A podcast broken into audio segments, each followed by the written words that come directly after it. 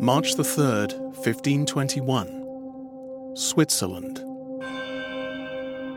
While in Wittenberg, Luther awaits an imperial summons to the Diet of Worms. A square-jawed man strides toward the pulpit of Zurich's Grand Cathedral. The man's name is Ulrich Zwingli. Christ alone is our justification. So our good works, if they are of Christ, are good. But if they are of ourselves, they are neither right nor good. Zwingli was born less than two months after Martin Luther, on January the first, fourteen eighty-four, in Wildhaus, Switzerland. Like Luther, he received a fine Renaissance education. He was ordained a priest in fifteen oh six, and at first was a dutiful follower of the church's teaching. But then, as a fiercely independent Swiss patriot, Zwingli began to question the authority of the Pope over the Swiss cantons.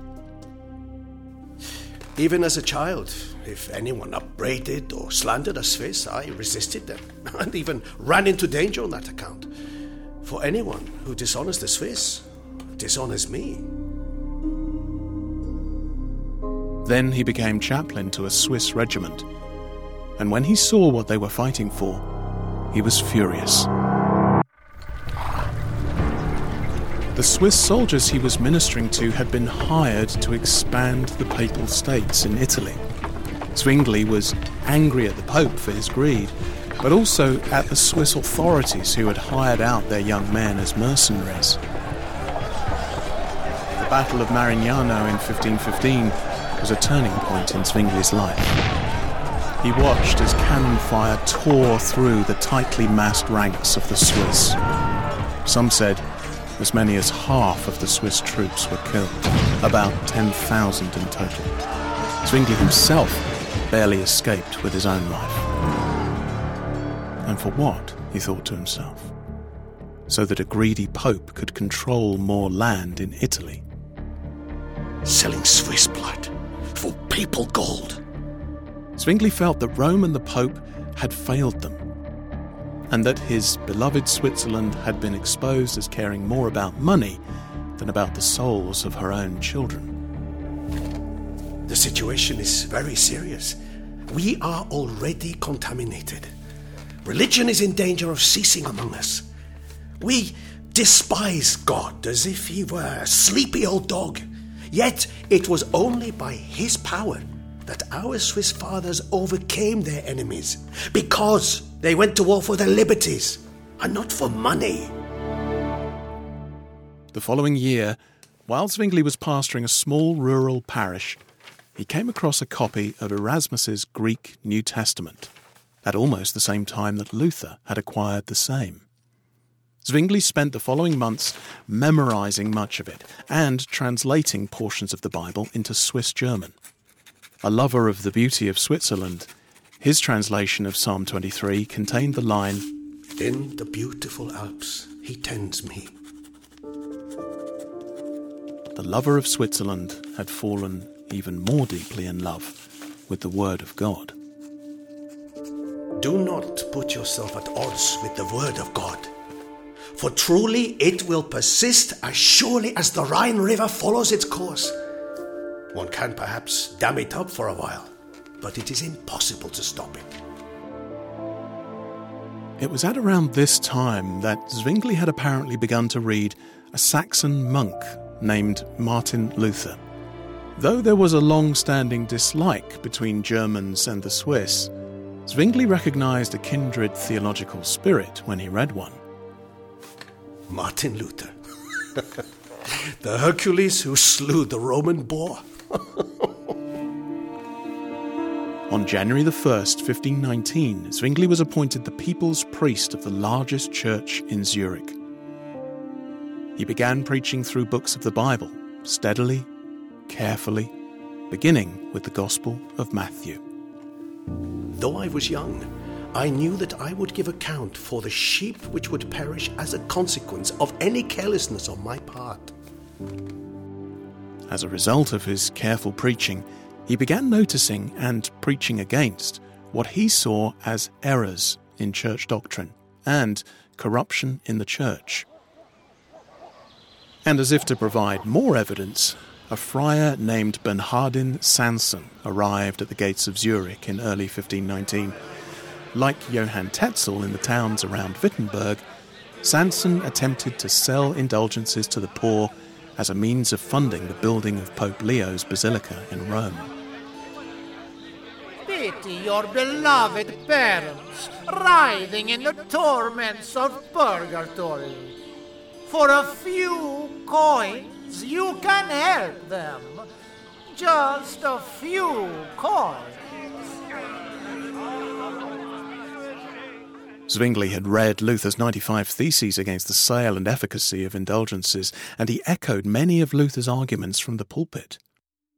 Instead of buying indulgences, Zwingli called his flock to their only true hope of salvation. When man, through repentance, has come to the knowledge of himself, he finds nothing but utter despair. Wholly distrusting himself, he is forced to take refuge in the mercy of God. But when he has begun to do that, justice makes him afraid. Then Christ appears, who has satisfied the divine justice for our trespasses. As soon as there is faith in him, then salvation is found. Christ alone is the infallible pledge of God's mercy. But then, in those early months of Zwingli's ministry in Zurich, the city was ravaged by the bubonic plague. The plague broke out on Saint Lawrence's Day, Wednesday, August the tenth, fifteen nineteen. Out of a population of only seventeen thousand, two thousand five hundred people died. Zwingli himself contracted the plague at the end of September, and fearing that death was imminent, he began composing a hymn. Help me, O Lord, my strength and rock. Lo, at the door, I hear death's knock. As it turned out, Zwingli was one of the survivors. His last bubonic ulcer disappeared by the end of fifteen twenty.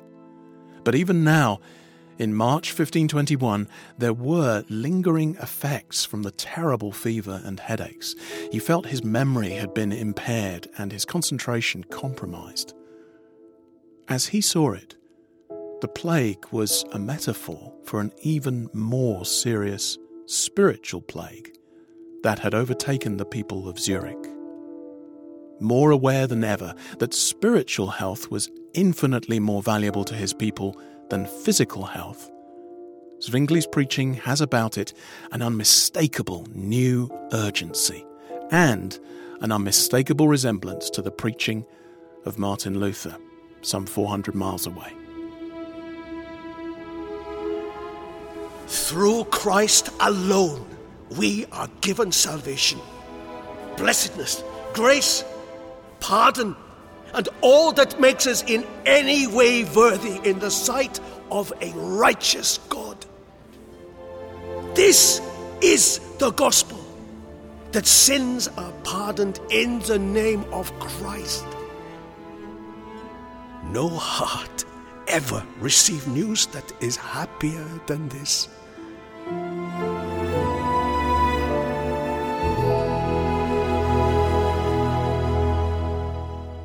This is Barry Cooper. Please share a review of Luther by posting one in your favourite podcast app or by nailing one to your local church door. Kidding, please don't deface churches.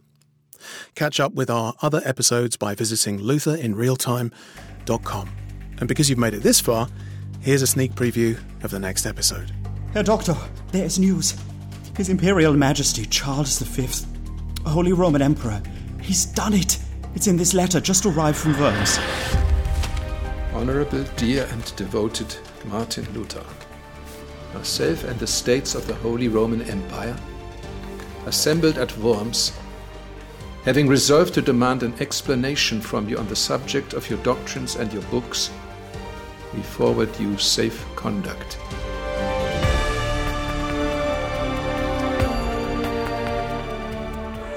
Rupert Wickham is Martin Luther, written by Douglas Bond. Audio production and sound design by Rob Jorgensen. Our music is by John Campbell, and my name is Barry Cooper. Join us again five hundred years ago for the next episode of Luther in Real Time.